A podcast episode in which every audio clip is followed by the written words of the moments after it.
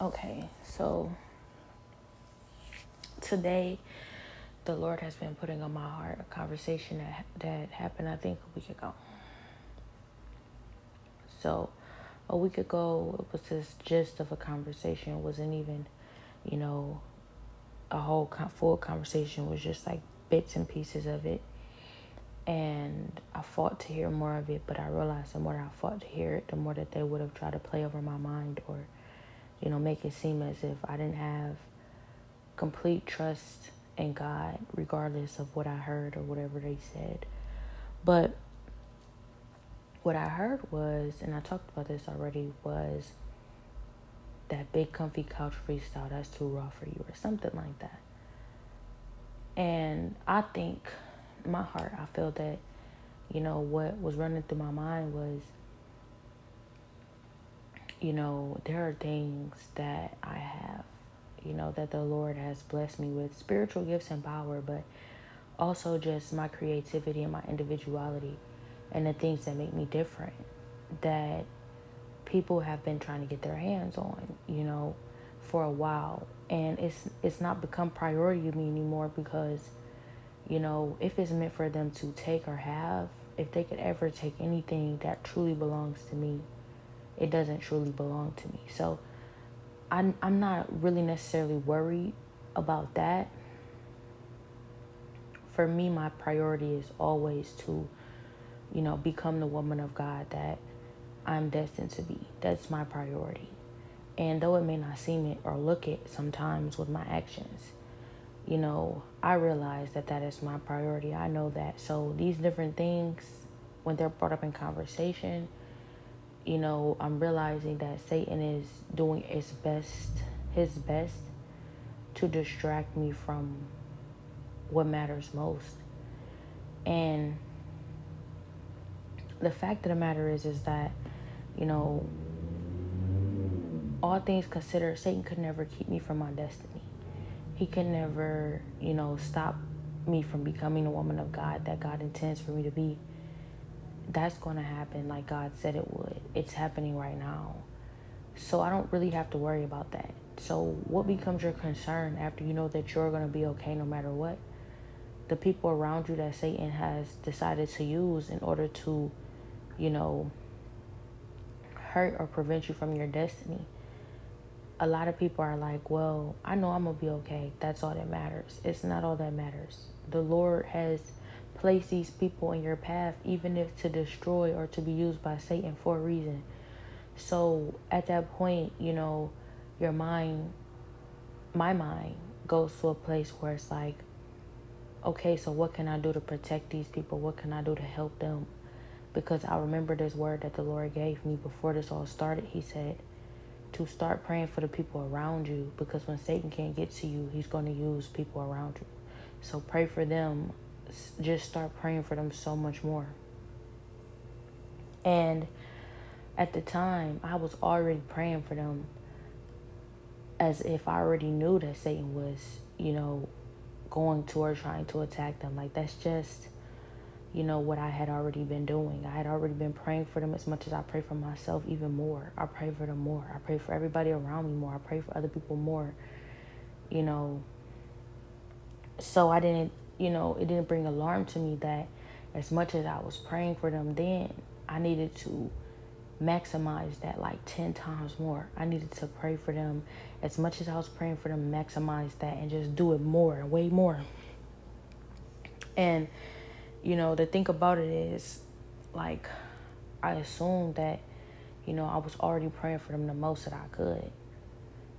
And you can never be praying for somebody the most that you could. Like, you just should push yourself way past whatever you thought was okay. And the Lord has been sending that message to me in many different ways. Like, when I'm cooking, I always, you know, even though I've been cooking for so many years, recently I get ready to pull my food out, and it's been happening since this started. I get ready to pull my food out, and I, every single time I pull my food off, I always realize it could have gone just a little bit longer. it would have been better if it was just a little bit longer. It would have been perfect. If it was just a little bit longer. It would have been more ready. So I noticed like different things in life. You know, the Lord is always sending messages. And, you know, for so long I had asked the Lord for signs. Like my whole life, I always just used to walk through life and be like, give me a sign, God, give me a sign. And I felt that He never really was giving me any. So I just started trying to find them. And I think that that's what it is. Like when you're asking for a sign, you're not getting one because you already have it. So maybe you should find a sign you already have. Now, me, I wasn't, you know, I don't think that I was really looking in the right places because in my mind, I was looking for a sign that He had just given me because I just asked, or a sign that would autom- would just pop up now just because I asked. But I wasn't really paying attention to the fact that, you know, my prayers are already answered in God. Like I already have everything that I need and I can already find the signs and everything that I already have. Which I feel like has played a big part in what I've been going through lately because what it feels like God is revealing to me is that it's all already there. And it's not even that I'm overlooking it, but that maybe I am. I don't even want to say overthinking or anything of that nature because that's Satan but just that I am, you know, possibly not paying attention. And then I got a word like, you're moving too fast, slow down. You're moving too fast, slow down. But it just seems so contradictory because, you know, the Lord has always told me that when I was younger, I'm the turtle, you know, which, you know, means I'm slow. I've always been called a slow poke, and I've always been told that I was slow.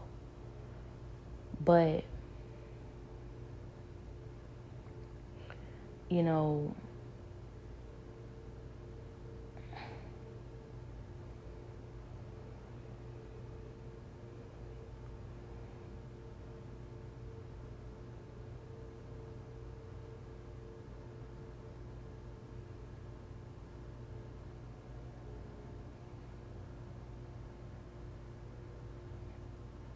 then I'm told to slow down it's like I've had to dig so much deeper than I ever have in this entire process, except the Lord gave me a word like all the best things are hidden in plain sight. So it's like about doing both, being both, knowing that it is yes and no, but just knowing how to find it or knowing where to look or just being able to see and hear cl- correctly. So the word I had gotten yesterday, I believe, was and I kept getting it over and over again, just screaming in my ear, screaming in my heart, screaming in my mind. It was believe none of what you hear and half of what you see. None of what you hear, half of what you see. So, so many things had just been brought into perspective. Like when people go to the door or when people speak of somebody and they say, Speak of the devil, that just was brought into perspective earlier. The Lord speaks through entertainment. I was watching a movie, and you know, people just say this stuff so commonly, like, you know, when people say hell no, like different stuff like that. When you realize the origination, like where it originated, when people first start saying stuff like this, you know, for me, I always worried about B, the word bitch. A lot of people call people bitches. And that's, you know, the definition is female dog you know, and then hoe. You know, the definition is a garden tool. Almost everything in this world is influenced by God and and that word in the Bible. It literally is everything. Just like science, God is everything. God is not disproved by these different things, but actually validated. Not that he needs validation but it just proves his existence. It doesn't disprove it. So, just so many different things I've, you know, I've picked up on. Not that it's super important, but I've looked into these things and it's like, this stuff originates from God. Like, even the false gods, like Zeus, who is supposed to be the strongest Greek god, one of the strongest Greek gods, and he is the god of thunder and you know, he supposedly raped Medusa. And I forget the, I think it was Athena, but I'm not sure. But she had her in her castle as a virgin. And she overlooked the rape because she was jealous that Zeus found interest in her when that was really supposed to be, I believe, her husband or something of that magnitude. These different things I look into, and it's like these are like Bible stories. These things, they're like twists and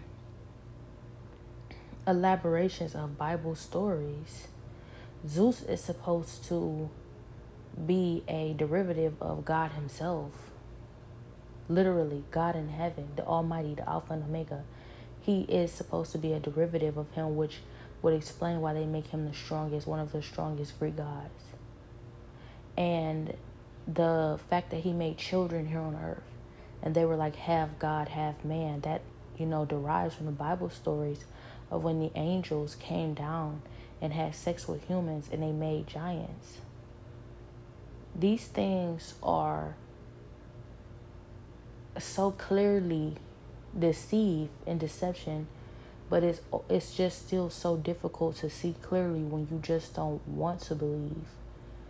So something i've been battling with and dealing with lately is like you know as much as you try and get people to see as much as you try and expose these different things to people as much as you go through in the spirit as much as you fight the devil it will never matter if someone just doesn't want to believe it. If they just don't want to see it.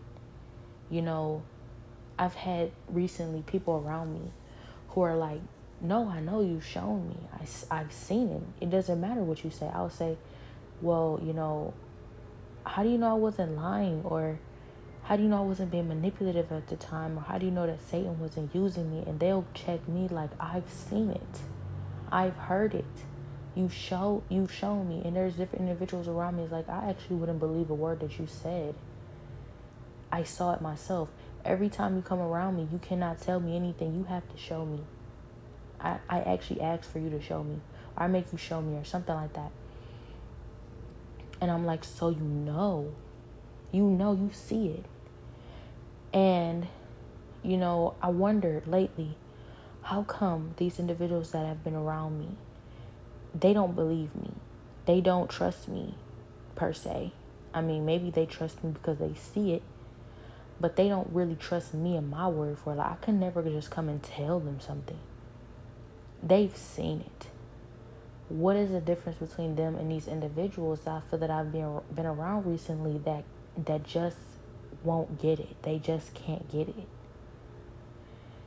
And you know, it's just come down to like and it, it's heartbreaking but it's also so enlightening and fulfilling when you think about it from a positive perspective. When you're thinking about how how much power God has shown in this situation these individuals don't see these things that other people are there and see because they don't believe.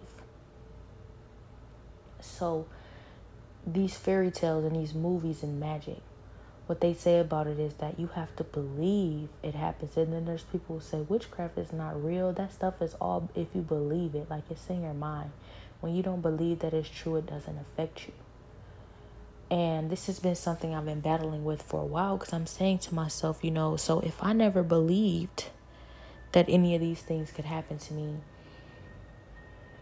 they never would have. If I, you know, told myself this stuff is not real, this stuff is not happening, this stuff is not true, it never would have happened. It never would have been true. And it's such a debate about it. Because then it's like, just like I just said, it feels like things contradict each other. Like they have to believe, but then again, it doesn't matter if they do. Like these individuals who are extremely wicked and they go around telling themselves that there is no God regardless of if they believe that or not, when it's time for him to show his power, it's shown. It's done. He does it. You know, so it comes down to the question is it that they don't believe? Or is it that, you know, they're denying it. They're denying their belief in it. Because the Bible says that the demons know that there is a God and tremble, so how much more does he expect from you? So that means that it's not that you don't know, it's that you don't want to know. It's the things that you are denying, it's the things that you won't face. And so I had experienced a few things. I was a couple months ago, I had this encounter with Travis Green again. I didn't I had an encounter with him early last year and this encounter was, you know,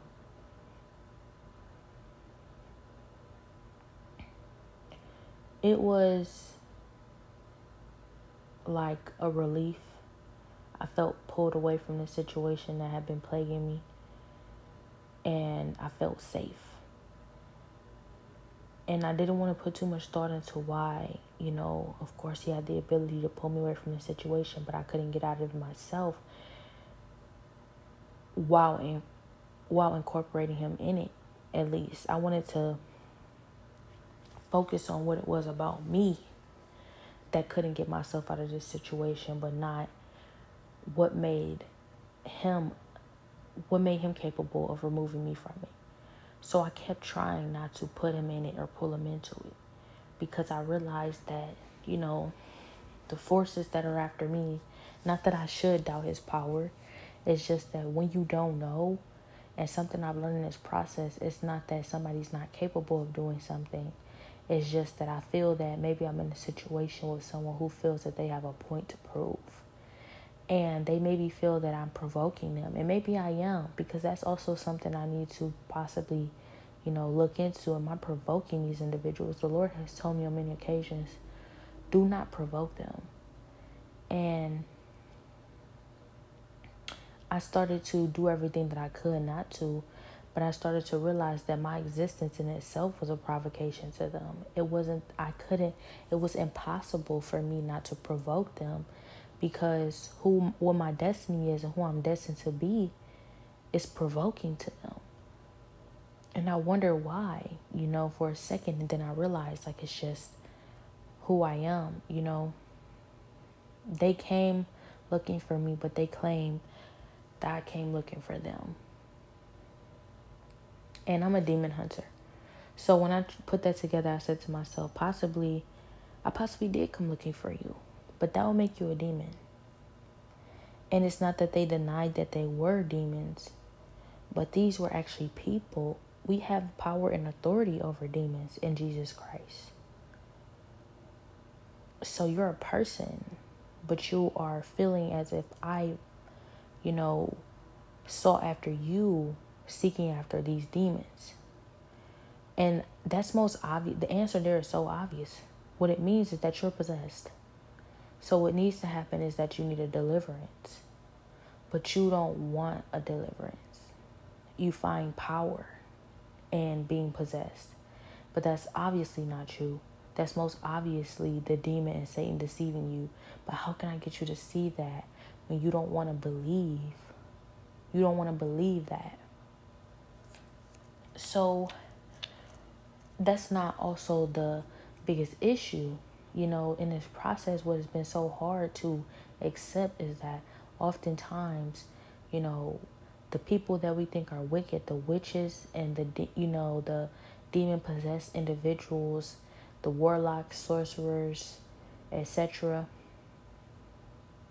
that play a part are not always the biggest issue or biggest problem oftentimes it is Christians. And that's what has been the scariest thing to me. Because the Bible says it. The Lord wish the Lord wishes that you were either hot or cold. If you are lukewarm, he spits you out of his mouth. And so what's been very difficult for me in my journey is understanding what is lukewarm. Well, hot is hot. And I know how I am with water. When I want to take a bath, when I want to wash my hands, I hate warm water when I want hot. I like hot water. If I want the hot water and it's warm, it just, it kind of just, it just turns me off, period. So, like thinking of that from a from God's perspective, I'm thinking like hot is hot, literally like if it's just not hot, you don't want it. So there's no in between. You know, for me it never was. It's not oh it's warm enough. No, I want hot, steaming hot, on fire for the Lord. So this is something I've been thinking about, you know. I may have not been wanting to really face it but this is something I've been thinking about. Like, as far as hot goes, you know, maybe I'm not hot, you know. There are t- there are times when I am hotter, but I'm not hot. I'm lukewarm, and a lot of us are. And you know, something else I've also been debating about is like whether you can still perform miracles and signs and wonders in Jesus' name and still be lukewarm and still not be going to heaven. So, what's heartbreaking and something that I feel like has been brought into perspective. Not that it's been talked about a lot, but just still like it surrounds this conversation surrounds these things that I feel that I've been dealing with lately. Is the fact that, you know, the Lord has directed me and shown me so many different, you know, things about people, different situations of individuals who are not going to heaven. They are not going. But their whole lives and consists of and is dedicated to God and not just on a, what it looks like, you know, perspective, but you actually see them you know they are active in the spirit. You know that they are fighting in the spirit. You know that they are, you know, around a lot of the different fights and places and involved with a lot of different situations that you are. And they're not going. And it just brings it to perspective how you're not going. But it's not that you should ever need that to tell you. The Lord will let you know when you are and are not going. And the Lord had shown me and told me, like, if you don't do this, you're not going. From the jump, when I had my trial in heaven, the Lord said, You will make it upon completion. Excuse me. Upon completion of this task. And I said, You know, I had so many questions, but Jesus, you know, as the mediator, as my lawyer, he he helped me to narrow down narrow it down to the most important ones or the ones that were more heavily on my heart and maybe I really felt that I needed to know that were more urgent. And my question to God was you said that I will do this because he said you're going to do it. And he says you're going to heaven. He says, I could have sent you to hell, but I showed mercy and grace on you. And I'm I'm choosing to save you from that. But it's still upon completion of this task. So for me it was so confusing at one point. It it was confusing though it wasn't when you first said it. It was confusing when I started to think a little bit more about it because I said, you know,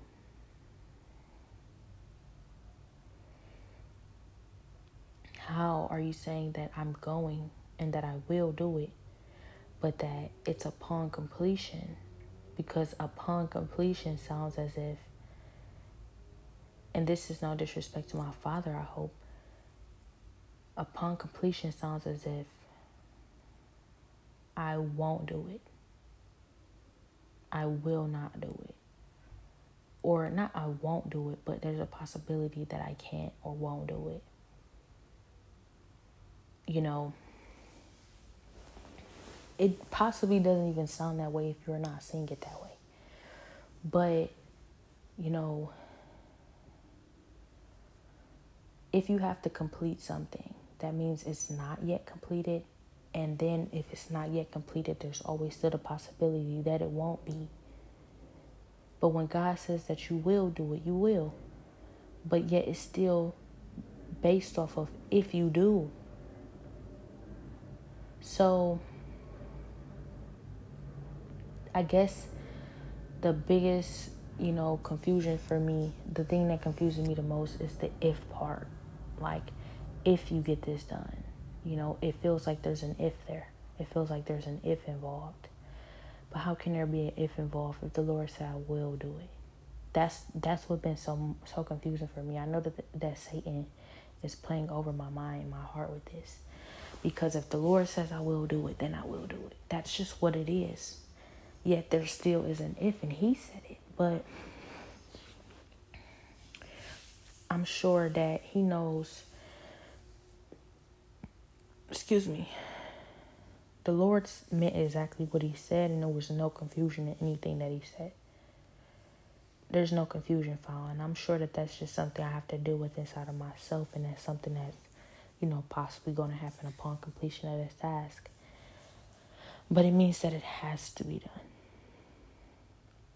there's no way around it. And if it has to be done, then that means that, you know, I have to realize, you know, I have to do it. So this has been just, you know, frustrating to me. Just kind of frustrating. It's kind of been stressing me out a little because it's like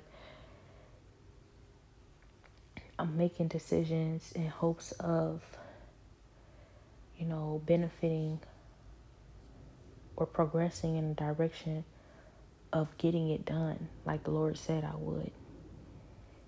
And there's so much pressure on me like you have to do this, you have to do that, you have to get up and do this and it feels like I have support motivating me in this direction and it's like but what if right now today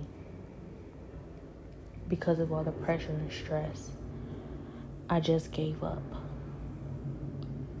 What if I just gave up? And it's like, it feels like the obvious answer to that is, well, then you won't go to heaven and you won't complete your task and you won't do it. But the Lord says that I will.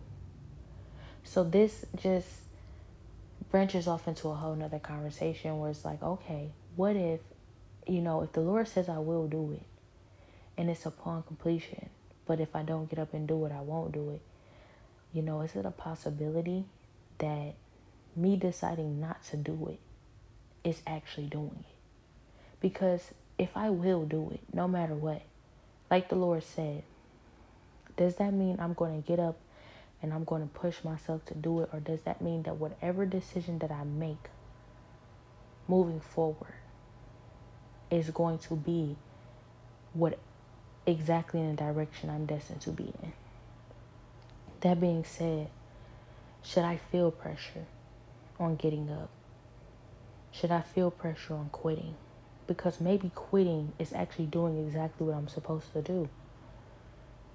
It's been so many different indications of that in the process of this situation with the fact that I got into a car accident and I feel that it was influenced by dark powers, witchcraft, some people may not believe.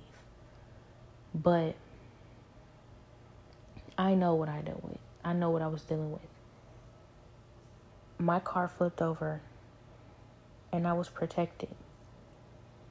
I felt it, I saw it in the spirit. But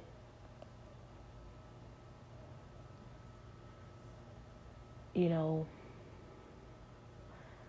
I was on my way away from this entire situation, leaving forever. In my heart, in my mind, I was deciding to leave forever. Saying that I couldn't have done it. My car flipped over and I still didn't want to come back, but I did come back and found out that coming back was exactly where I, what needed to happen, what had to happen, what was destined to happen no matter what you know, there were different situations where I would have never ended up here. I would have never moved out here to Houston. You know, they don't feel solid at this point, of course, because I did. But in retrospect, you know, these things could have happened that way. But it happened this way no matter what. No matter what decision I make, it's leading me and I'm guiding into I'm being guided into everything that the Lord has destined for me. So it's just been difficult because it's like sometimes my decisions that I want to make feel like I want to give up. I want to quit. I want to walk away. I don't want to do it anymore. I don't want to fight anymore. I don't want to care anymore. Like, I just want to give up. And maybe the answer is never giving up, or maybe the answer is giving up. And that's exactly what I'm meant to do. Because I've seen a future where I walk away, and that feels like giving up to me, especially when, you know, and I'm in the process of doing everything I possibly can to save my family. And in the future, I see that I wasn't able to. I did everything I could, though. Literally everything I could. That doesn't even feel, you know, it doesn't feel right. It feels like when I bring everything into perspective, it feels like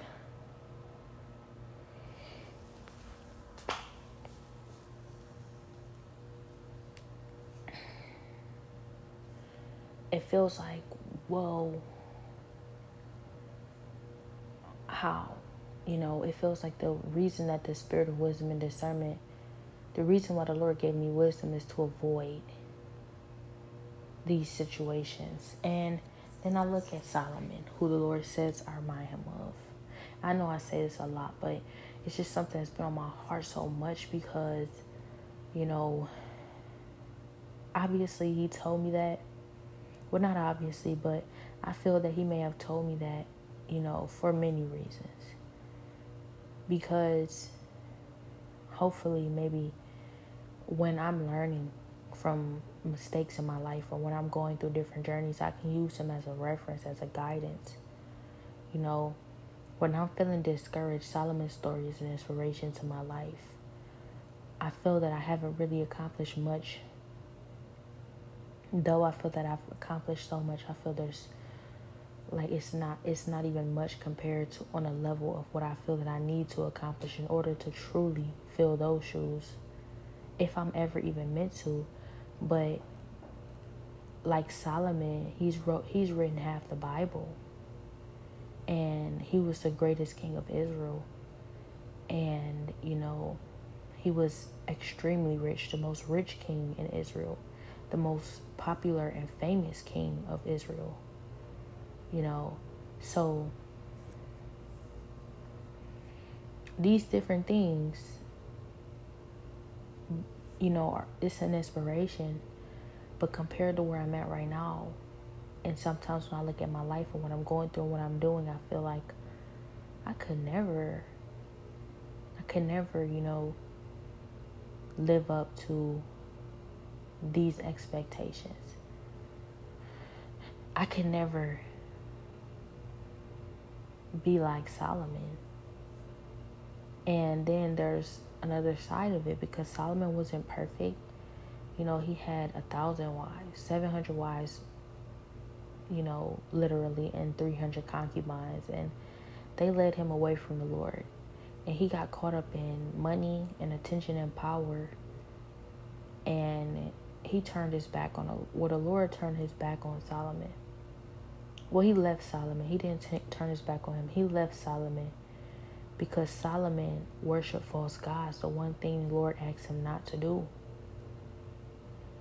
And something that was brought into perspective earlier is that I feel that a word that Solomon got from God when I was listening to my Bible is that, you know, all power belongs to God. The Lord told Solomon all power belongs to God as a reference the Lord told me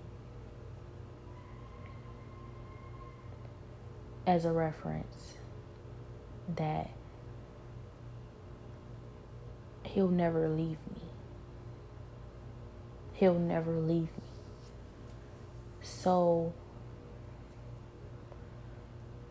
in the way that the Lord told me that it was something I needed. I knew I felt it. I needed that. I needed for him to say that. I needed to hear it at the time that I heard it, despite what I was going through. And at the time, I felt so confident in the Lord. I felt so encouraged. I felt that I had never been closer to the Lord or more. I never believed and trusted Him any any more than I did in that moment. But He came to me. He said, "I'll never leave you." And to me, it felt like that word came with so much. Like, he said it how he said it. Just, it shouldn't be anything else around me. I'll never leave you. But in in retrospect of the situation, I said, well, why would he say that? I know he'll never leave me. He's right here, isn't he? Always. But also his voice you know, trumping everything that I was listening to and hearing in the process with all of these different individuals pretending to be God and trying to use his word against me. It was hearing his voice was a confirmation that that was the only word he had spoken to me the entire time, despite all of the voices that had led me up to exactly what I had experienced that got me closest to him I felt I had ever been. And when I thought about it, I was like, he said that to reassure me. Right before it, I had actually said, though, you know, you know, please don't leave me. No, Lord, please don't leave me you know, because I think oh, I had heard and it felt that it was him saying, okay, you're good, I can leave you now. And I thought, like, the Lord would never leave me. Then the Lord said, I'll never leave you. And so, really, He's confirming, you know, that's not me. I was, that was never me talking to you, and I would never leave you. But I felt that He was confirming so much more as well it felt he was also confirming like you know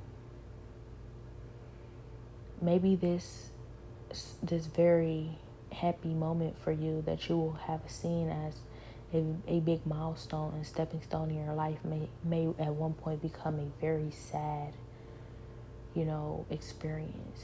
One day you may look back on this situation and this process and you may you may feel as if I've left you you may feel that I left you.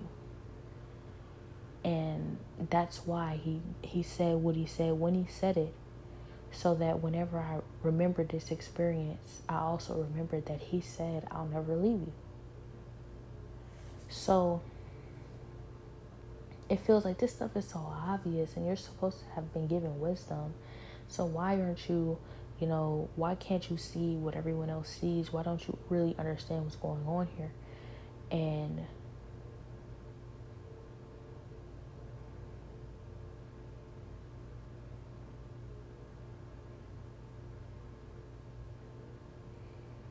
I'm, you know, sometimes I feel disappointed in myself.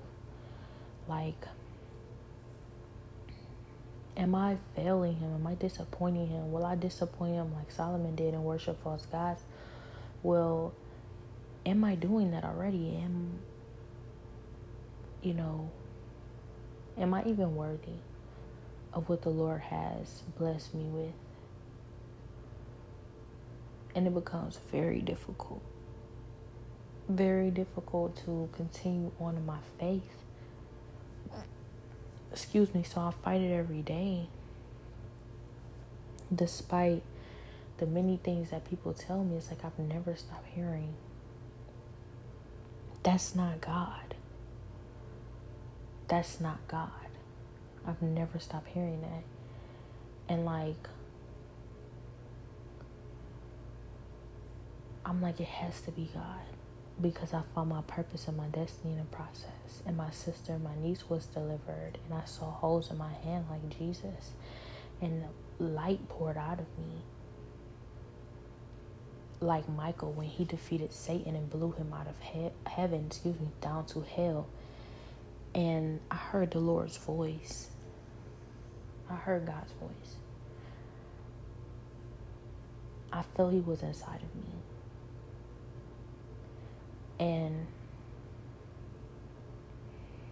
I saw demons coming off of people. These type of signs and wonders and things cannot be performed without God. So how is that not God? And so I say to them every time, no, I'm talking to God. I am my intent is to worship God. That's who I'm worshiping. If intent matters, because the heart can be deceitful. The Bible says that your heart can be deceitful. So this is just it's been difficult. It's been difficult to get through. And now I'm wondering about like what my future will consist of and what it will look like. And the Bible says, do not worry about tomorrow. Do not worry at all. Worry is a sin. But when I think about my past, I think about my present, I think about my future. And I wonder, like,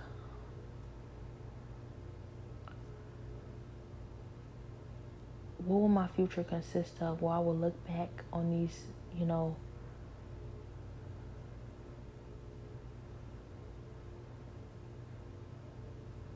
I will look back on these moments and these times that I feel have shaped my future and given me something so much, like my purpose and my destiny being revealed in the process. And I'll see it as a very sad time.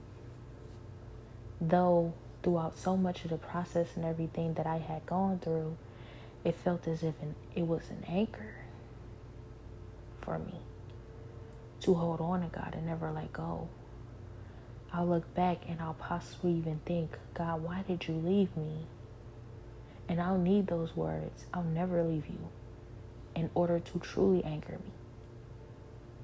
So, I'm not there yet.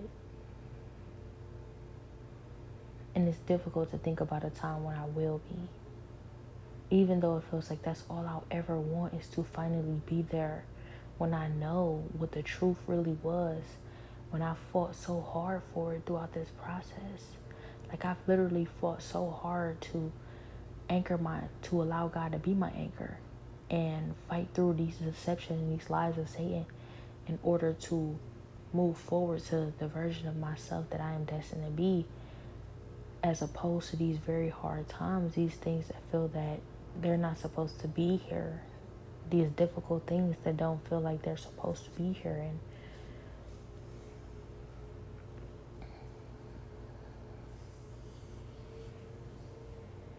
I keep trying to inspire myself with the Word of God. I keep trying to inspire myself with prayer. I keep trying to inspire myself with these situations that it feels like God has brought me out of. But I will look in, back in the future. I'll look at my. I'll look at these situations and feel as if He's left me in them. It's difficult to grasp, especially when I'm surrounded by, you know, seemingly a lot of individuals who would love to see me stumble and fall in my faith. Hmm. Excuse me, who don't necessarily want me to ever be okay in God. But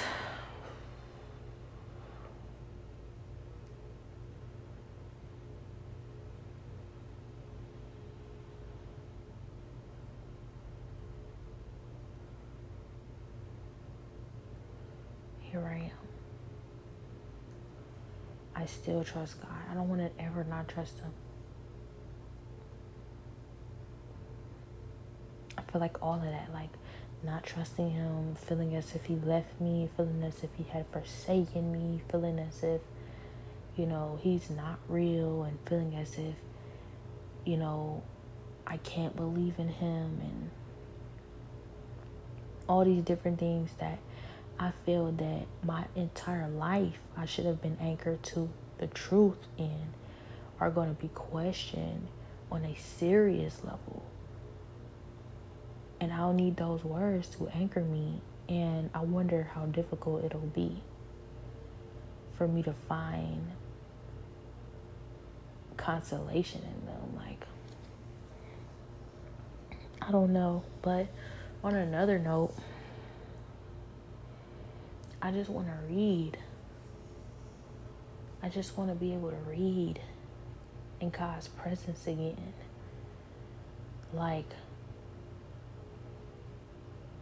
I haven't been able to read in like two years, almost three years right now. I haven't been able to read in peace. And now I regret, I don't want to say regret, but now I just feel that I didn't embrace the times that I was able to read enough, even though I embraced those times so much. Like, I love reading, but I still feel as if I took those times for advantage because I just want to read. I just want to be able to read a whole library right now. I've always had dreams of living in one, and I can't even read. I can't sleep. I can't eat in peace. Like, oftentimes, I can't even breathe.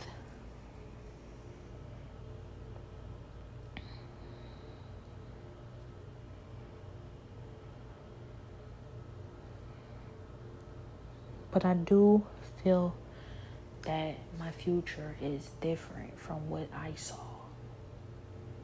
I feel that the future vision of myself that I seen where I left my family and I'm, you know,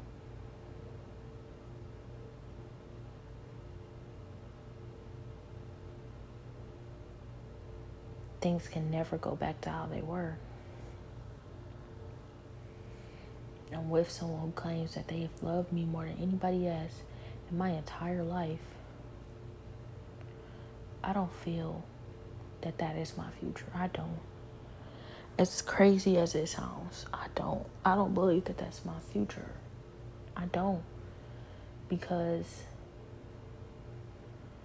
it feels like everything I've gone through in, the, in this process, all this deception and lies, actually support that and not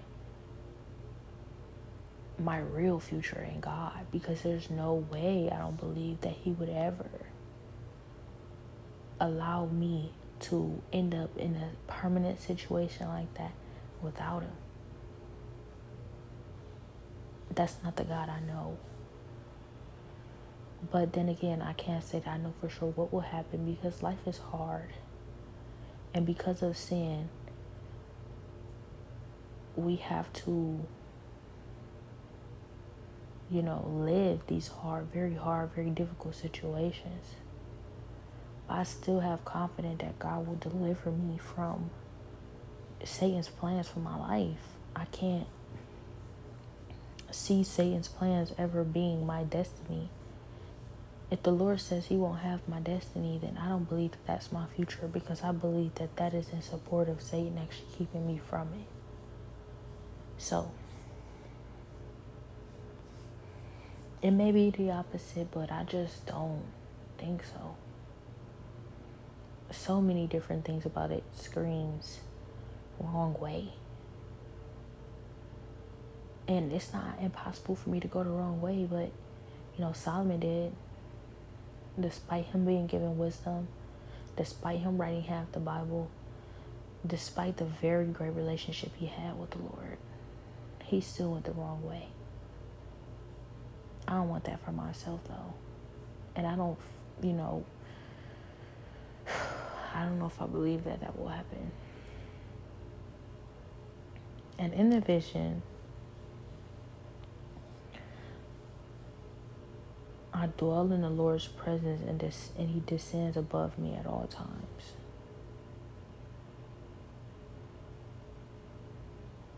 But nothing's right with the Lord. Doesn't make sense.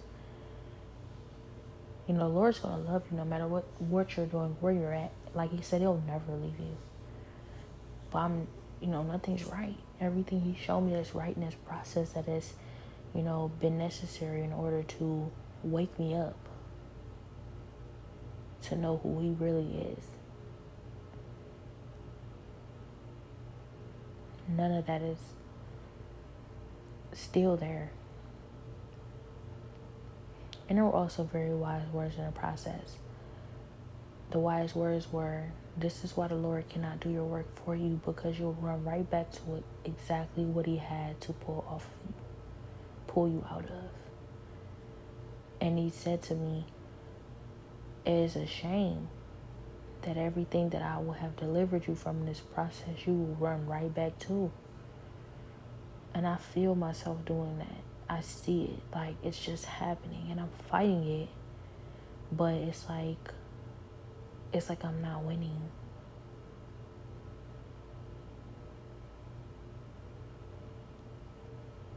But also at the same time just feeling like the Lord is right there with me like you can never lose with me. The Lord never loses. So is it possible that I have to lose in order for the Lord to win? And I've been thinking about that. Like, would that even be, con- you know, considered equal to me giving up the very destiny I felt that I was given that day? I have to give up my purpose and destiny that I've been fighting so hard for in order to truly win with God. Doesn't make sense or add up. Doesn't feel like it goes hand in hand, but maybe that's the only true way to win because it feels like a lot of things have been brought into perspective. It's like forgiveness is the only way. And so, you know, I never saw myself leaving my family. So, in order for that to never happen, I would have to forgive them. And a big part and portion of that was like things will never be the same. So, let me allow them to be. And that requires for me to give up my destiny give up this future version of myself that the Lord says I will be. And no one can stop that. But sometimes you're fighting so hard in a certain direction. Satan just loves to bother you. He just loves to keep you from what you're fighting so hard for. He just loves to wear you out.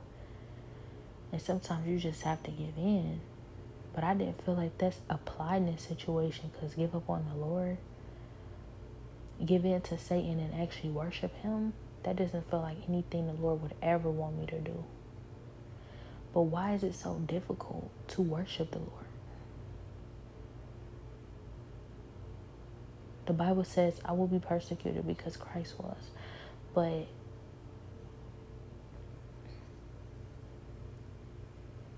like it feels like the best advice I've been given from people who have gone through this, who are older in age, and the Bible says wisdom comes with age, even though He gave me wisdom. The best advice it feels like has been, you know, just do it. Whatever it is that they're after, let them have. Whatever it is that you are fighting, don't fight it. Just let it happen. And it feels like that literally means like, okay, so they're trying to get you to sell your soul to Satan, sell it. And that that sounds like the worst advice ever. But you know, sometimes the Lord, because He works in mysterious ways, the worst advice to you is the best advice. Sometimes we can't see past our small bubble. And like it sounds so backwards and so wrong and it sounds so dumb and it sounds so like obviously not the case but it feels like it it might be the answer. Like sell it then. Sell your soul. You know? Give up on god. Because maybe by then you'll realize that you can never give up on god he can he'll never give up on you and then also by then, maybe you'll realize like your soul is not even yours to sell. By then, Satan will possibly leave you, let you be. And then that's where you find God. That's where you find your real destiny. That's where you find your real outcome. But I don't I don't know. I just don't know because I just feel like I would never do that.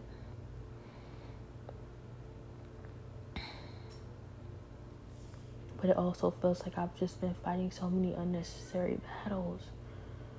Like, I don't want to let people down, like assuming that I actually could. But that sounds like wisdom to me, actually. Sometimes what you have to do is exactly what you never do in order to find a solution. And it feels like there's so many indications of that with them hiding a lot of the things that I need behind the things I would never look, you know, I would never do, I would never look, I would never try, I would never have or want or see or go. That's where my answer is. That's where my treasure chest is. That's where I find my answer.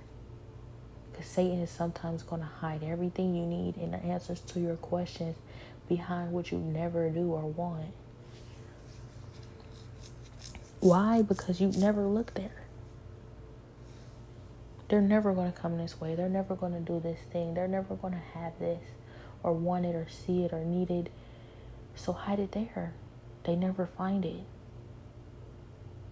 So sometimes you have to look where you never go in order to find exactly what you need. Does it sound like or seem like rocket science, but you know, it very well could be the answer, or it could be exactly what you thought it was. You could go that way, and it could be exactly what you thought it was going to be. It could be the worst decision you ever made. You can go through so much trouble because of it, and you could suffer in the process. And nothing, you get nothing but hard, just hard times. And it could be a waste of time and you end up back at square one when you have to start all over again and go back to where you started, where you never should have left. Well, you should have known better. It could be either. This is life. All situations exist. You don't always get a reward for good decisions. You don't always get, you know, you don't always get consequences for bad ones. That's what Ecclesiastes is about. And Solomon wrote Ecclesiastes. So it's difficult because you know Solomon did get exactly what he was supposed to get or meant to get when he did exactly what he wasn't supposed to do. You know, it feels like Solomon's story is quite literal. Every direction he meant to go in, he got exactly what he was looking for or what was meant to happen. And it's possibly it's most likely not true not every time, but it could seem that way. He asked for wisdom, he got wisdom. Everything else he didn't ask for in his heart, he got too, because the Lord said he would provide. The Lord asked him not to worship any false gods. And, you know, if he did, what would happen? And he did it, and that happened.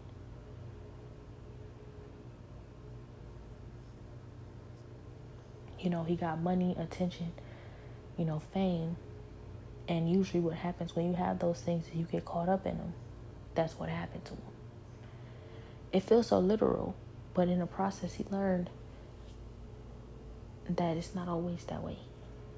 And the Lord told me when I was 15 years old, you're not always going to get a reward for making the right decision. You're not always going to come out a winner for being one. So it just feels like, which one is this? What, like, what's ha- you don't know. That's the thing you don't know. You just have to take a chance, take risk, and live life. And that's what's been so difficult for me lately. Like, so I'm doing that. I'm doing the best I can to make the right decisions, and I'm still feeling like what like what happens here. I don't, you know. Okay. So today was the second day of me just like getting out in the morning and like getting breakfast coffee and just like trying to I guess well I don't know what I was trying to do but I know I saw this vision of me getting out more, getting more words from God in the mornings and just like you know, enjoying the horizon and just different views and like the morning breeze, etc. This is things that when I first started off, I would just do. And for me, it was like it it was very vital for the rest of my day. It it made the rest of my days less difficult. More God filled. But doing it now, you know, I'm not so sure about because it feels like it could possibly be a distraction. And it feels like, you know, there is this possibility that it's, you know, a bribe.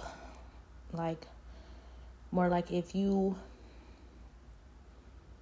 if you if you let go of this or if you stop fighting so hard on this and let this go then you can get that and you don't have to be tortured in, anymore. You don't have to be tormented by Satan anymore. We will leave you alone or we'll, you know, make sure that you have those mornings with God that you want again. But no one can promise these things for you because no one can move God. So, you know, if of course you are aware that that's what it is and you're accepting that it's, it's just a bad move but i look at other christians i look at other people who are believers and i see that it, it it's never what it looks like but it just seems so much easier for them than it is for me like I'm I'm facing so much adversity. I fight so hard for God and I just try and do my best to focus on him. But I'm just always so distracted and lately it's like I can feel it. You know, I've been filled with so many different you know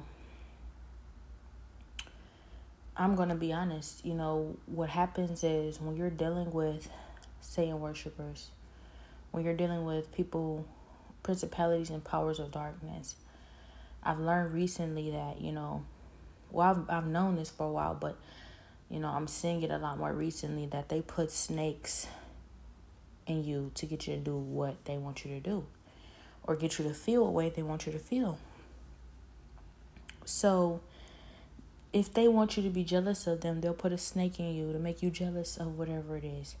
If they want you to be distracted, they'll put a snake in you to distract you from the word of God. If they want you to, you know, be depressed, they'll put a snake on you to depress you. But these are really not even the most difficult, you know, things. These snakes, they are, you know, they are tormenting. They are tormenting. You can torture them back with the word of God. You can focus on God. You can listen to worship music and worship God and you can focus in on whatever feeling it is or whatever part of your body that you feel them in because the Lord will identify it for you and you can torture them. You can torture them to the point where they won't even want to come near you because they know I'll be tortured. But for me, it's more difficult because I'm fighting, you know, principalities on higher levels. So when they put the snakes in you, they, you know, reinforce the snakes inside of you.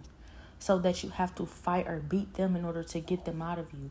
They will hold them down in you. They will hold them on you because it's delaying and distracting you from your purpose and your destiny. So you have to get stronger than whoever sent them because they will hold them down on you.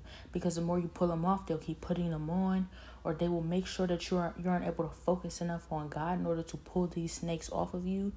You know, these snakes will try and get comfortable, make a home in your body so that you cannot pull them off and it makes it more difficult to get them off of you the longer that you keep them because it makes it harder to identify them. So you have to know who you are in God. You have to find your identity in God because when you don't you know you may you may mistakenly think that one of these feelings are your own another issue about the snake thing is that you know these principalities of darkness they you know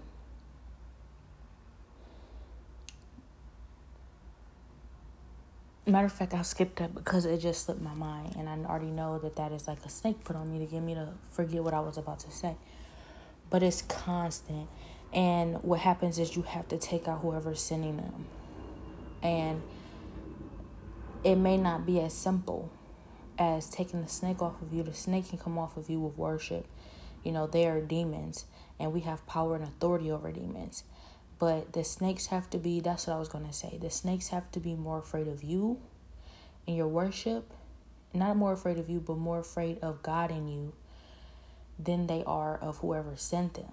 Because there are snakes who be sent on you and they'll be, you know, controlled, you know, sent whoever they're sent by, they know will kill them. They know will torture them worse or kill them.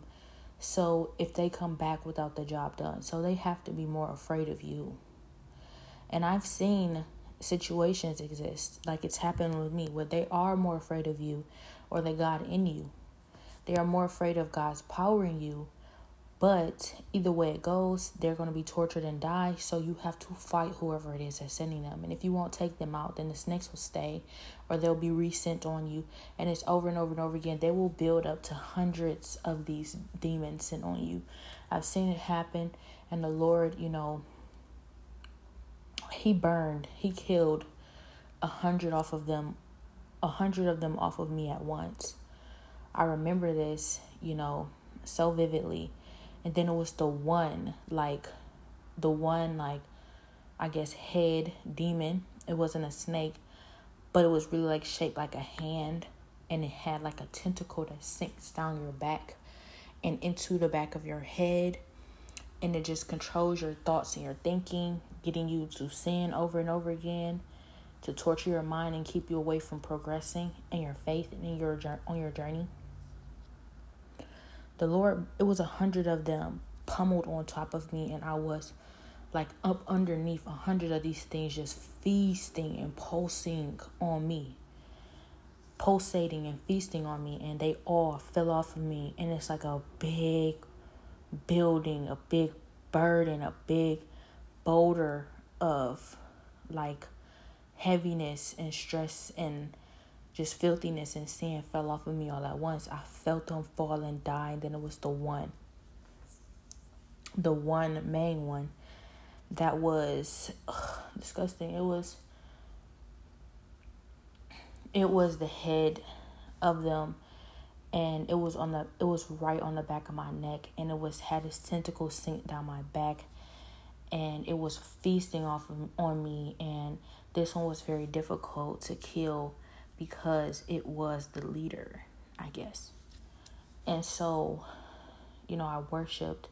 What I did was I listened to the Bible, I listened to worship music, and I focused on what it felt like before in, in God's presence before all of this, before all of the torment and the torture, and, you know, before I knew that they were there.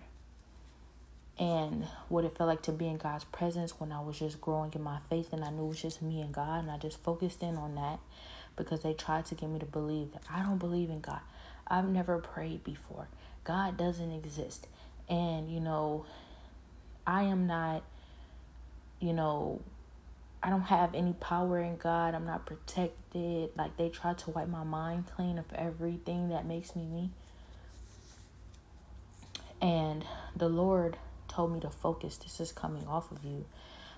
And I focused and it was peeling off of me like tentacle by tentacle. Like if someone has their hands gripped around you and then you just peel the fingers back. Like it was just holding on to me like that. And the tentacles just started peeling off of me until it was like two tentacles left on me. And I was fighting, you know, the Lord was fighting for me. And He said, just focus. And I focused.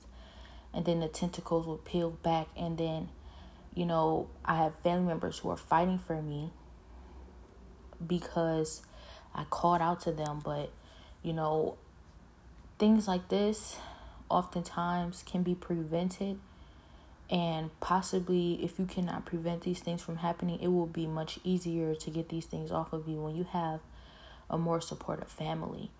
And it's not their fault because just like you fell into temptation, into sin in order to somehow get into that place, because it wasn't necessarily my fault, but it was like different things that I would do, like, you know, being on social media all day, listening to secular music, smoking, um, drinking, and, you know, doing drugs like weed, different things like that, you know, that would you know, strengthen these demons. So when you have more supportive family members that are praying with you, that believe in God, that are in support of your deliverance, it is so much easier to fight these things. That's why it's important for it to be two or more.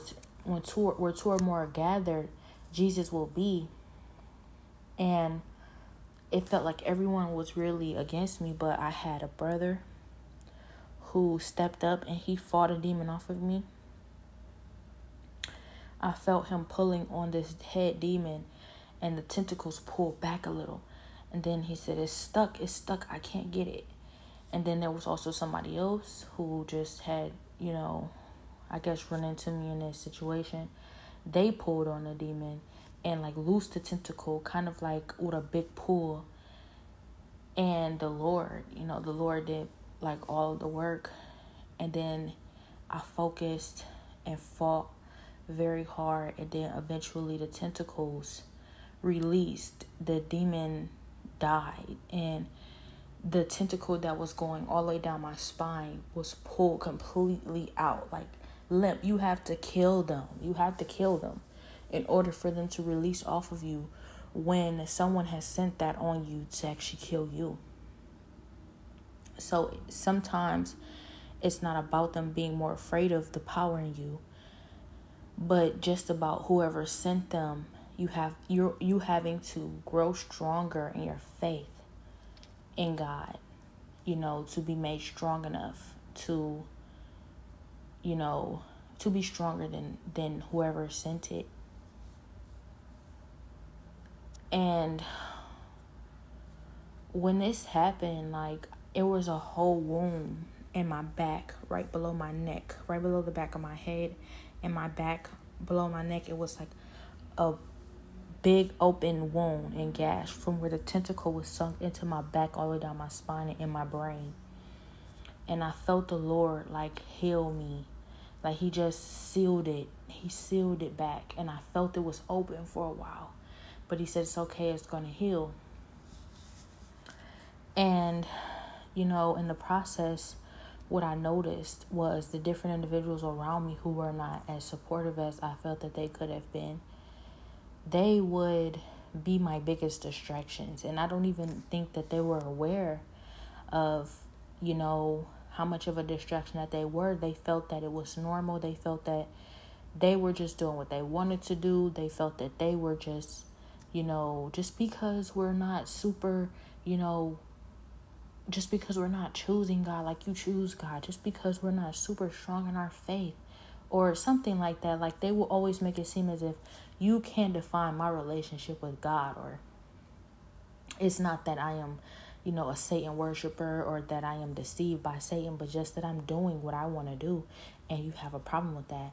And it's like nobody has a problem with you doing what you want to do. It's the fact that I can see that he uses you, he deceives you, but I can't judge. He's deceiving, he's deceived me too. But it was just like you would just notice people's responses. Like while the gospel music was playing, it was just so many distractions used. And, you know, I was listening to Sinach, Waymaker, and they would they would just start laughing. They were laughing and joking and clowning and you know, just like always, always, always, always laughing and playing, always laughing and playing and never taking anything seriously.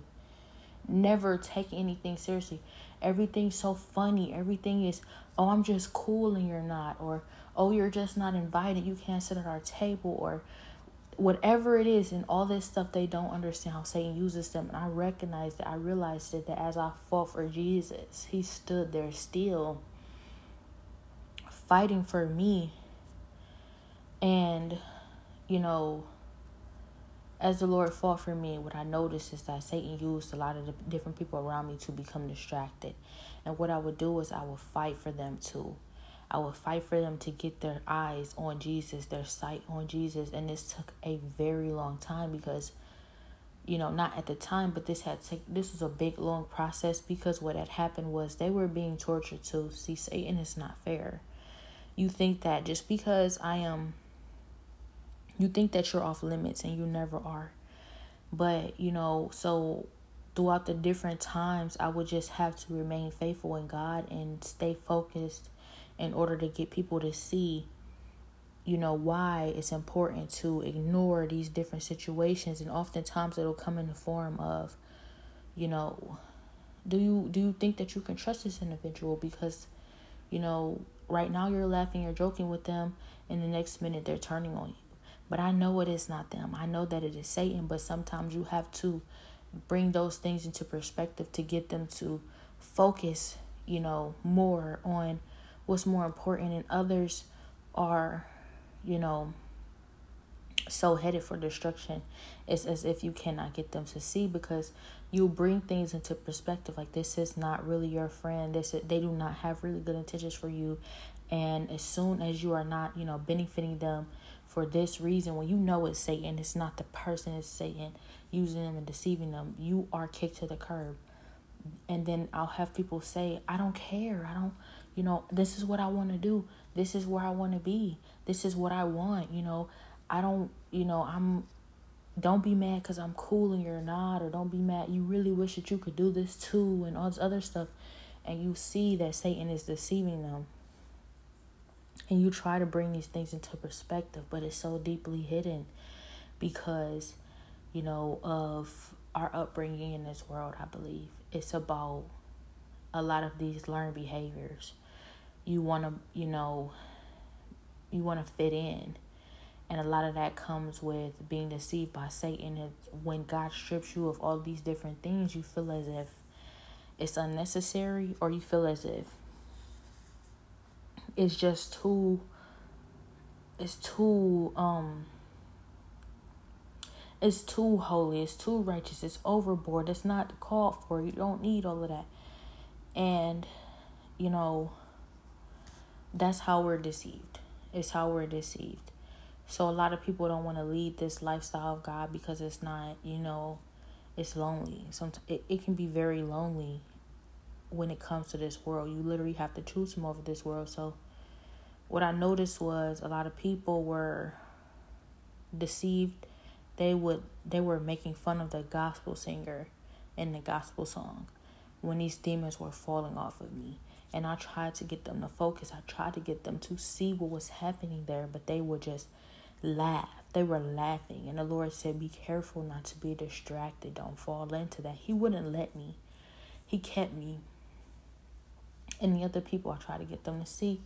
A few people, they broke for free from like the deception and they were able to help fight a little, but they would, you know, I would see that they were still distracted.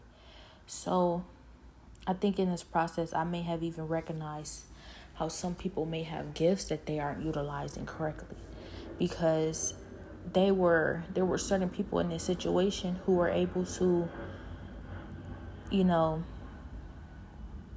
who were able to see clearly and see past their own emotion to fight for God. And then, and I believe that that was a form of having power in God and fighting Satan off of you. And it may not look like that or seem like that. Like when you're just kind to someone, despite what you've gone through that day.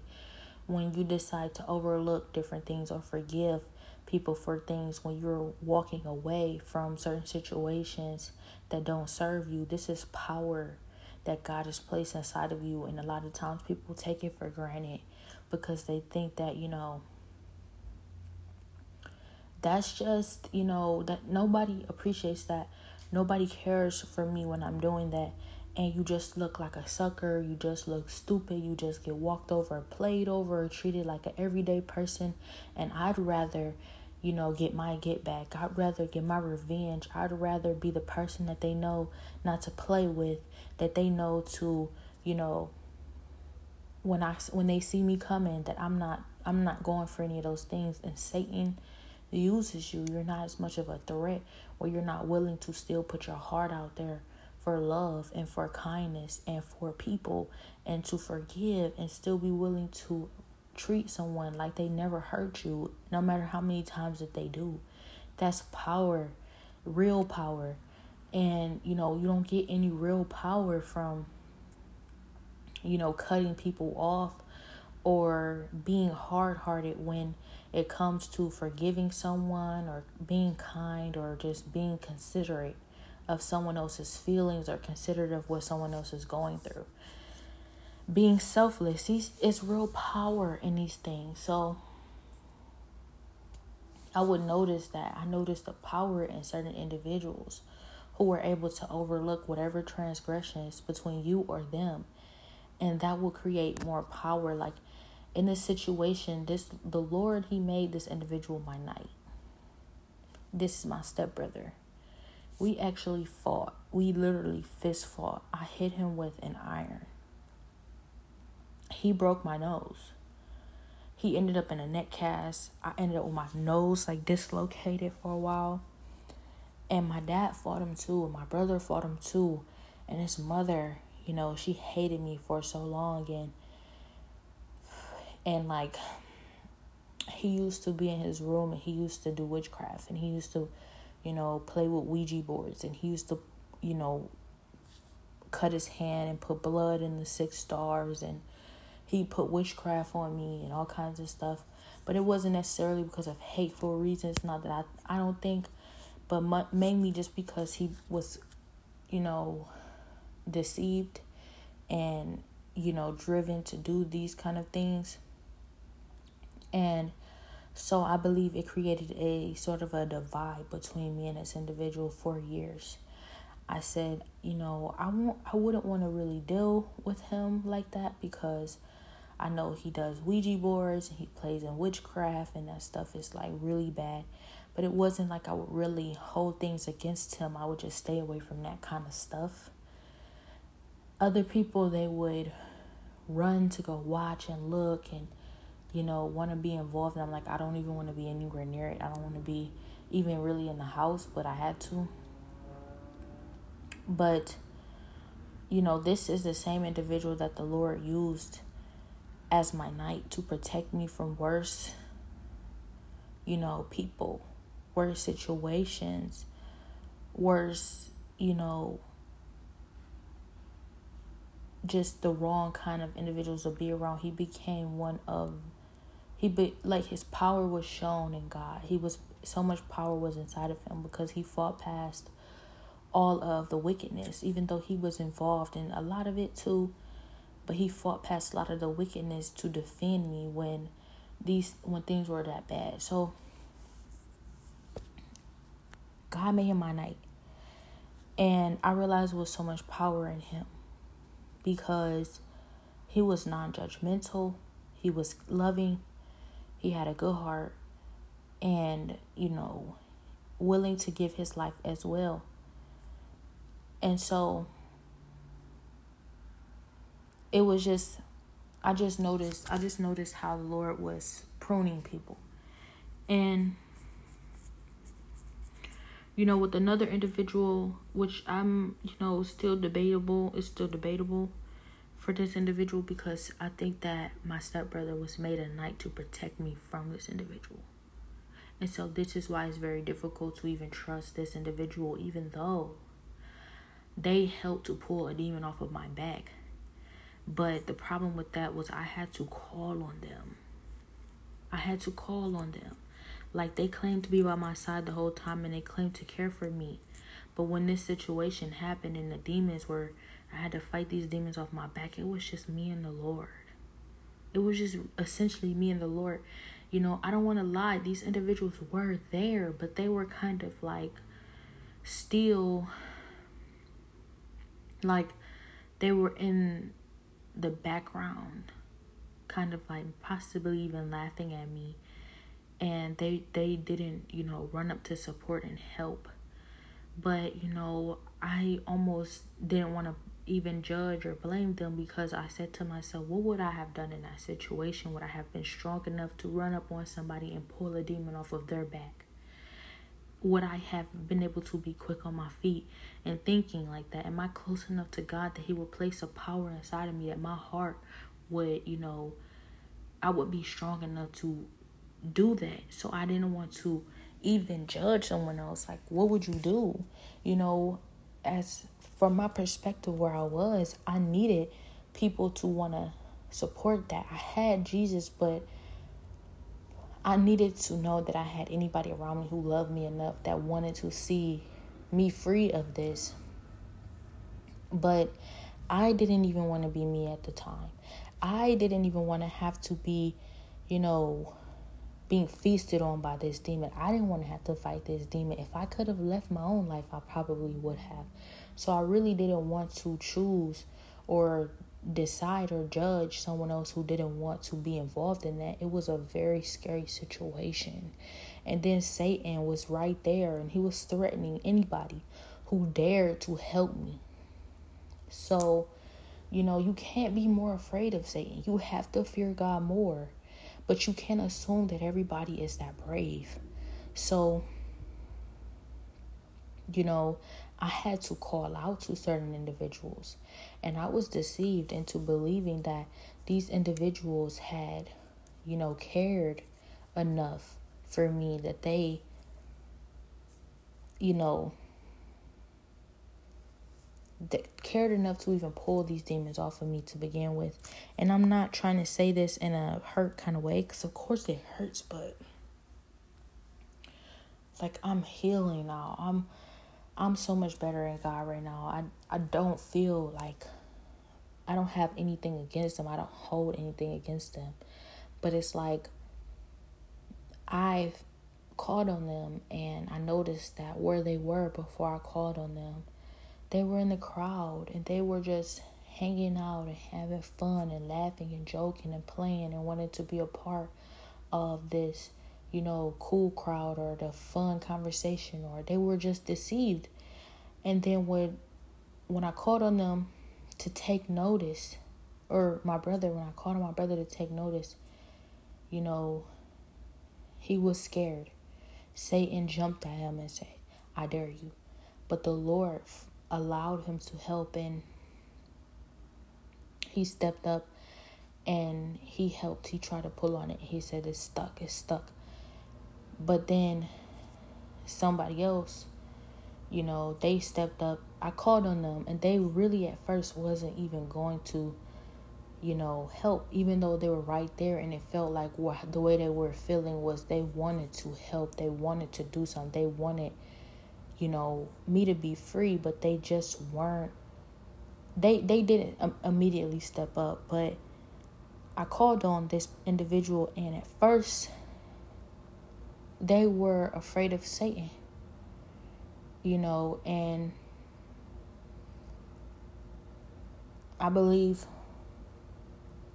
Satan, you know,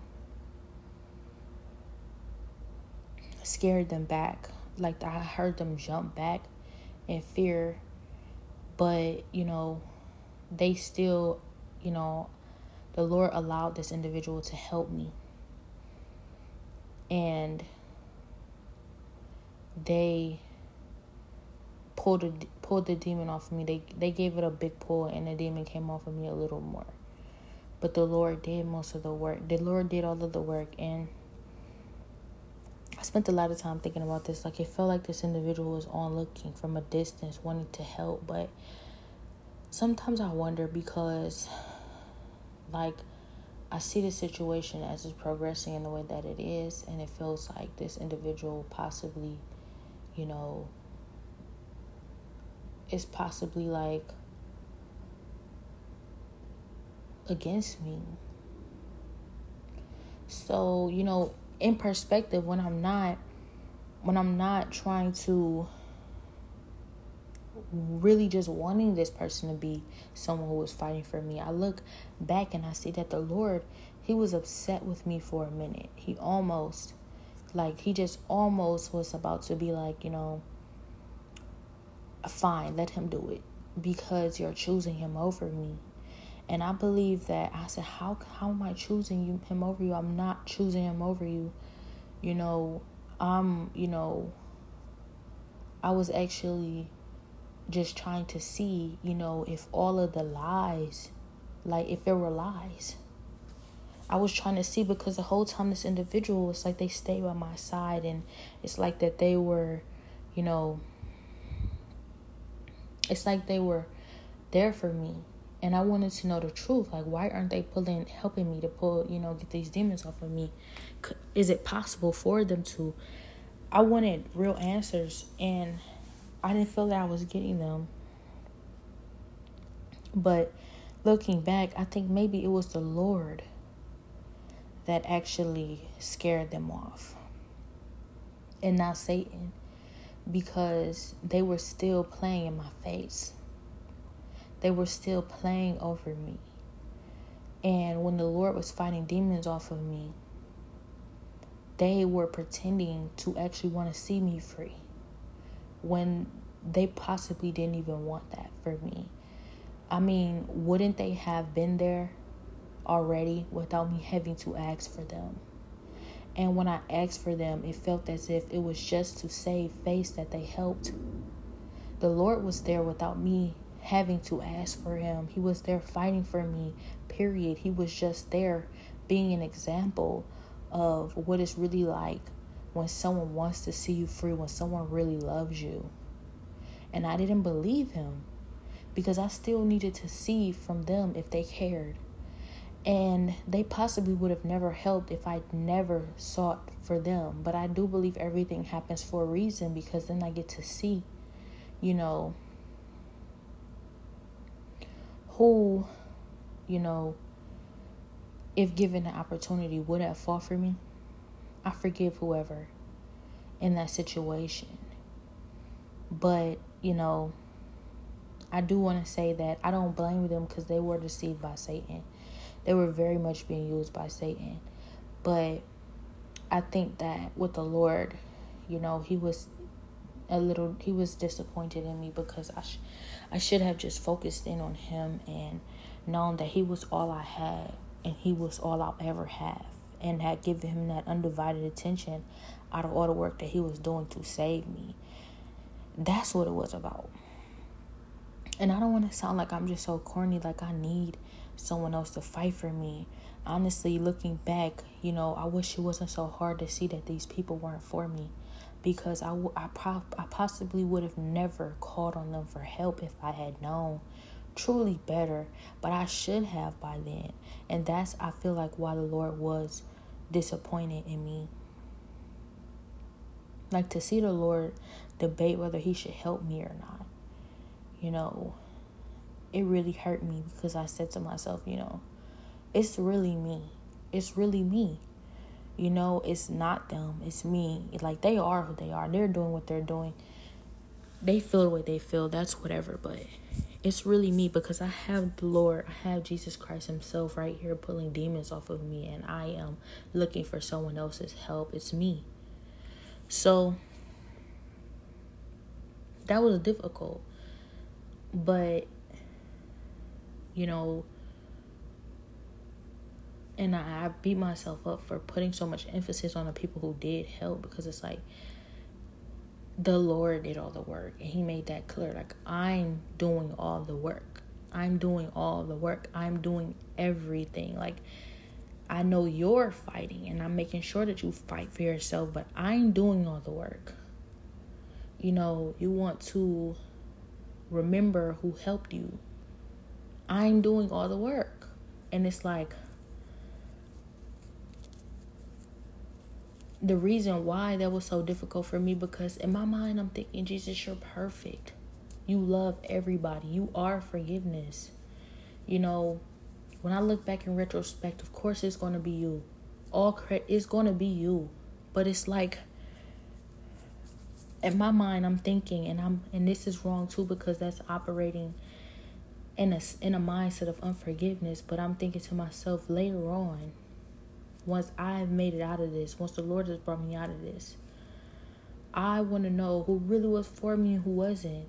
I want to know, you know, for sure who not to deal with. You know, not even who not to deal with. I it's not even about not dealing with them, but just about like knowing who they are. Like it's so hard when you have people around you like I care for you and I do this for you and I'd help you and I'm always by your side and I love you and I never leave you and you know we're meant to be together and all this other stuff. You had these people around you doing that and it's like they wouldn't even help you if you were dying and you just want to know for sure because it's just so difficult to see past the many different faces people put on. That's all. It wasn't really about choosing anybody over God. But if he said that's what it was, that's what it is. He's he's the one who's always writing on me. So I had to bring that into perspective even though in my heart it wasn't that I was choosing this individual. Is that I couldn't tell a lot of times which side to really put this individual on. Are you for me or are you not for me? Like, which one is it? I can't really tell because even the Lord has given me a word on you. Like, you're a maybe. And then you're here and it feels like you are able to, you're rooting for me in the background sometimes rooting for me and i wonder if you can do more if you wanted ever to do more so it was really just needing confirmation. But I guess the Lord was upset because it's like, what con- what more confirmation do you need when I'm the only one right here fighting for you? You should you didn't have to call on me. I showed up. You don't have to ask me to be here. I'm here. You don't have to ask me to fight for you. I'm doing all the work. So no one else should matter. Nothing else should matter. But I guess in my mind, I just has separated things because I'm like, there's God and then there's people. God is perfect God is always there for you. God will never leave you. People, they're not perfect. They don't know how to be perfect. A lot of us don't know how to love correctly. We don't even know what real love is. So you want to give people the benefit of the doubt, but it is what it is. It is what it is. And, you know, maybe that is a confirmation that if the Lord is going to send you someone, He's going to send you someone like Him who's going to be there for you without you having to ask, who's going to do all the work like Him, who is really for you. And you don't have to question it, you don't have to guess. There's no confusion, you know, there's no second guessing these things. So that's where I was wrong, but I'm not going to beat myself up about it because it's all a learning and growing experience. At the time, I was 22 years old, like very young and naive. So, these experiences in life are what teaches you and, and grows you into the person and individual that you one day be. You know, what's also oftentimes very inspirational for me that, you know, Malcolm X, he was, you know, he was a burglar. He was a criminal at 22 years old. He became, you know, one of the, you know, greatest he became one of the greatest leaders ever. So sometimes it starts off like this. Oprah was a prostitute. Maya Angelou was a prostitute at around these ages. These things do not define your future. I was wrong and I'm growing and I'm learning from it. But another thing I do also want to take into perspective, not to defy the Lord, but out of all the people that I, you know, would have wanted to call on, these people stepped up. As scared as they were, they stepped up. They did help after me having to ask, but it's about wanting that love you don't have to ask for. It's about deserving that love you don't have to ask for. So there are there is better for you should never settle.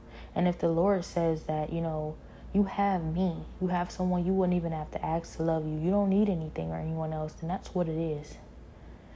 And my sister, I wanted to call out to her, but she was behind a crowd of individuals who are heavily influencing her decisions and I recognized that, you know, she wanted to fit in. I called out to her a little. She mocked me and tried to um, distract me from God to prevent this from happening for me. But, and she cried for the demon and not for me. But I saw something else when nobody else was looking, when they thought that, oh, she's not checking for her sister anymore. I saw her heart reach out for me. Her heart was really reaching out for me. She was afraid to come from behind her group of friends. She was afraid to stand up for me and she was afraid to stand behind me. But I saw that she wanted me to come out of this, though, in her heart. I saw it like she cried for me a little. And as I said, we deserve a love that'll stand up for you. You deserve a love that'll step out of any crowd for you. You deserve a love that will be there for you, that you don't have to ask for, that you don't have to search for. You deserve that kind of love. But, you know, also just taking into account, you know, just being more understanding. The Lord showed me that. He showed me how she felt. Yeah, she cried for the demon. She cried for the demon but, you know, it's not funny, but, you know, she wanted to be able to step up. She wanted to do something. She wanted to care for me. She wanted to, you know, be able to fight for me. But it was just so many people around her heavily influencing her. And as much as I was being tortured and tormented, she didn't, she was afraid to go through that. She was afraid to have to be singled out like that. Everybody isn't that kind of person everybody is not built like that. Everybody can't stand up to the crowd. Everybody can't stand out from the crowd. And that's no slight to her. It's just me understanding that, you know, I'm, you know, deep inside my heart when I say I know who my sister really is. I'm, you know, not necessarily wrong. You know? I'm not necessarily wrong. So the people who were bullying her into not helping me. That plays a part too. Because if they weren't so against her helping me, would she have helped? Maybe, maybe not. But I saw it in her heart that, you know, she was still kind of rooting for me. And sometimes you fall into a place or into a crowd, you know, with individuals who aren't good for you, who aren't a good influence on you, who aren't necessarily headed in the right direction and you feel as if it's very difficult for you to stand up for yourself or for someone that you believe in or for things that you believe in. And, you know, when it comes down to it, I'm still going to acknowledge who you are inside. Other people are going to say, nope, forget you. You weren't there for me. You know, you cared more for me to fail or for me to fall or for me to die than you care for me. You should have done something. You should have stood up to them. You should have fought for me. And I felt that way for a long time. But, you know, when it comes down to it, you have to be grateful for your life and that you're here and that Jesus stepped up for you. And then at the end of the day, you know, see people when they are not being seen or heard because you know, regardless of who she had to, regardless of what was going on around her, who she had to be, or what she was influenced by, I know who she is deep inside. And other people might say that's corny, other people might say whatever, but it's like, I guess that's what sets you apart at the end of the day. When you are, you can't give up on people. You have to be like Jesus. You have to see the good in them when all you can see is bad. When it's very difficult to see the good in them because imagine, you know, the Lord seeing me underneath all of those filthy, sinful demons that I actually have strengthened because of my sin. He saw me up underneath hundreds of demons feeding off of me and guiding me down the wrong path. He saw me up underneath all of them. He pulled me out the miry clay. He saw the good in me. He saw me worth fighting for. And he fought for me. So he taught me that. And he's teaching me that every day. And that's that's who I want to be. I want to be the kind of person who sees the good in everybody. So oftentimes I think of Judas. Judas, he was stealing on the money bag. He was greedy and he sold Jesus over for 30 shekels. But the Lord still washed his feet. The Lord still broke bread with him. He still shared a glass of wine with him. He ate his last meal with him, knowing that that he would be the reason that was his last meal.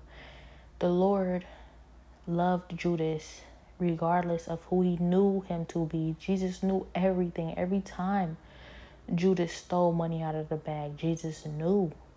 He knew and he still kept him around him. He still loved Judas.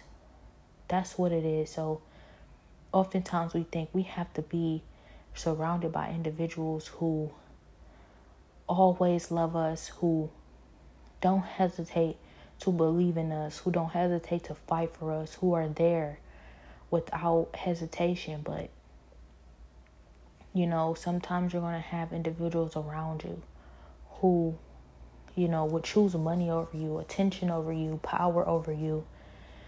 And they're still vital to your story. They're still vital to your journey. You still have to love them. We are called to love these people regardless. And if you lack that, then you lack. So I've learned so much on this journey and this assignment that the Lord has given me to revise these people you know, something I noticed today, earlier today, like I've been down for a couple weeks. It's been a couple weeks, and I feel that, you know, all of the people I've been fighting so hard for and working so hard on for a year and a half, they have seemingly, you know, run right back into everything that I fought so hard to keep them from, jump right back into sin, and it's, you know, enjoying my absence because you know they're just running wild with no leadership. And it just it just immediately reminded me of Moses when he was on the mountain with God when he was being given the 10 commandments the rules for our people. And they said you know he's been up there for so long. It probably had been what 2 weeks? And they decided to you know worship false gods even after all God had done for them and God, he got mad. He started to leave them behind. He started to turn his back on them. He started to, you know, decide to kill all of us, wipe us all out because of our unfaithfulness to him and our idolatrous lifestyles and are just running wild even after all he had done for us. Like in five minutes, this is, you can't wait five minutes and no, not literally five minutes, but however long you would have had to wait, it would have been nothing compared to what you were just delivered from. And you run right back to sin. And we are the same people we've always been. And so it brings that into perspective. I'm not better. We are these people. I am the same way oftentimes. I do my best to remain faithful to the Lord, but I'm being used. And He can use anybody. And so I believe that this this time is coming up for me to intercede for my people. The time is coming up because months ago I saw the frogs. They were a indication of the plagues. What what what would you know what plague we were in. You know, the Lord is calling this wicked Pharaoh to free our people. He sent me here, you know, to be a guide, a vessel. Because He is the guide. But the time is coming up where I will have to intercede for them. I will possibly look back or look around and see all that they have run back to, you know, in my absence. And of course, everything happens for a reason. And I will have to intercede for them, and I will have to understand how imperfect I am and how the Lord has had to intercede for me. How the Lord has saw the good in me despite my many mistakes, and how much I lack, and I will have to take that into account when it comes to my people, our people. So, that being said, I was listening to the Bible in Jeremiah, I believe chapter 50, 50 or 51, if I am not mistaken the Bible said the Lord will cause them to fall into a perpetual sleep. And I noticed that I cannot get up. I just sleep all day. And I recognized that the Lord was talking to me. He was talking to me. He does that a lot, you know. When I was worshiping, he said, The Lord breaks the teeth of the wicked. And I felt as if I was going to break my teeth as I worshiped. And there's been so many different indications in the Bible. I know that He's talking to me. So, you know, the Bible says, whatever you do to the least of those out there, you do to me. So I have to be the least. I have to be the least, the less. I have to take the position of the most powerless, most, you know, the biggest so called loser, outcast, you know, I have to put myself in their shoes and I have to be able to understand it from their perspective because oftentimes we want to be considered in a position of leadership. You cannot lead unless you understand what it's like to be the lowest of the people you are leading. You know, when you're when you know what it's like to starve, you understand how important it is to feed those starving when you know what it's like to be homeless, you know what you know how important it is to find shelter for those who don't have a home. When you know what it's like to be, you know, outcast and isolated, you then you understand what it's like to be a friend for those who don't have one. You have to be the least of those in order to lead or guide anybody. That's what the Lord is calling us to be and do. You cannot lead from a position so high where you cannot truly understand what it's like for the lower people. You don't take them into consideration much. Oftentimes, you're only making provision for those who already have. What about the, those who don't? So, I see the Lord placing me in the lowest positions, understanding what it's like to starve and struggle and be isolated and be unwanted in order to be able to help those and understand those who have nothing. So, I love his ways. I love the Lord's ways. He's amazing because I know what it was like before he put me in this position, before he prepared me for this position, before I ever knew this is this was a position that I ever deserved to be in.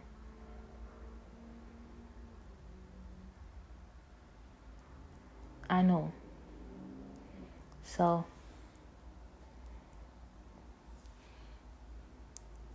I appreciate God for sending me here and I'll just stay tuned for his next move because it is him. It's always him.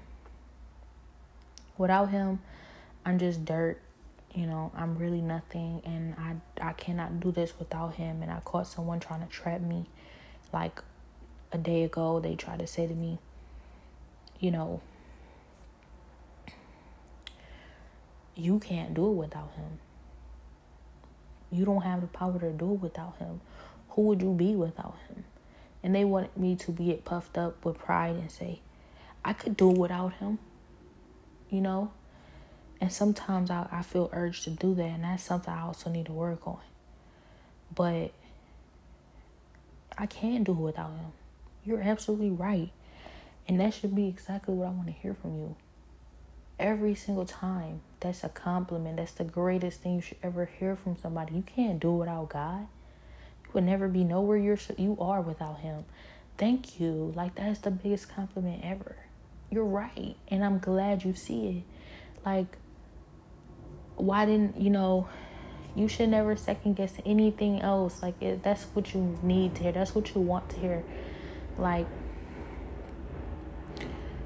I shouldn't still be taking God for granted like this. Like sometimes I don't even realize how much I do. I see different posts and people are saying the different things that I just don't appreciate enough. Like they'll say things like the Lord, you know, he has he has made people see, you know, who you no not who you are. The Lord the pe- people see who you people see the Lord in you you may be this is a word I've actually gotten recently. Is I could do better, but I'll just say this one. You know, you are possibly the only God that someone will ever get in their life. You are the only view or version or example of God that someone will ever have their entire life. So make sure you're being a good representation. And it just made me realize like things I take for granted. Like, you know, here I am thinking, but I should be good enough to, you know, change that. I should be used as a vessel to be, you know, good enough to make sure that I am not the only representation of God you ever get. Like, I want you to actually have Him. I'm not doing a good enough job. I'm not being good enough and I want to feel like God is not supporting me enough or maybe you know I'm not doing enough if I hear that. But that is you know a great thing.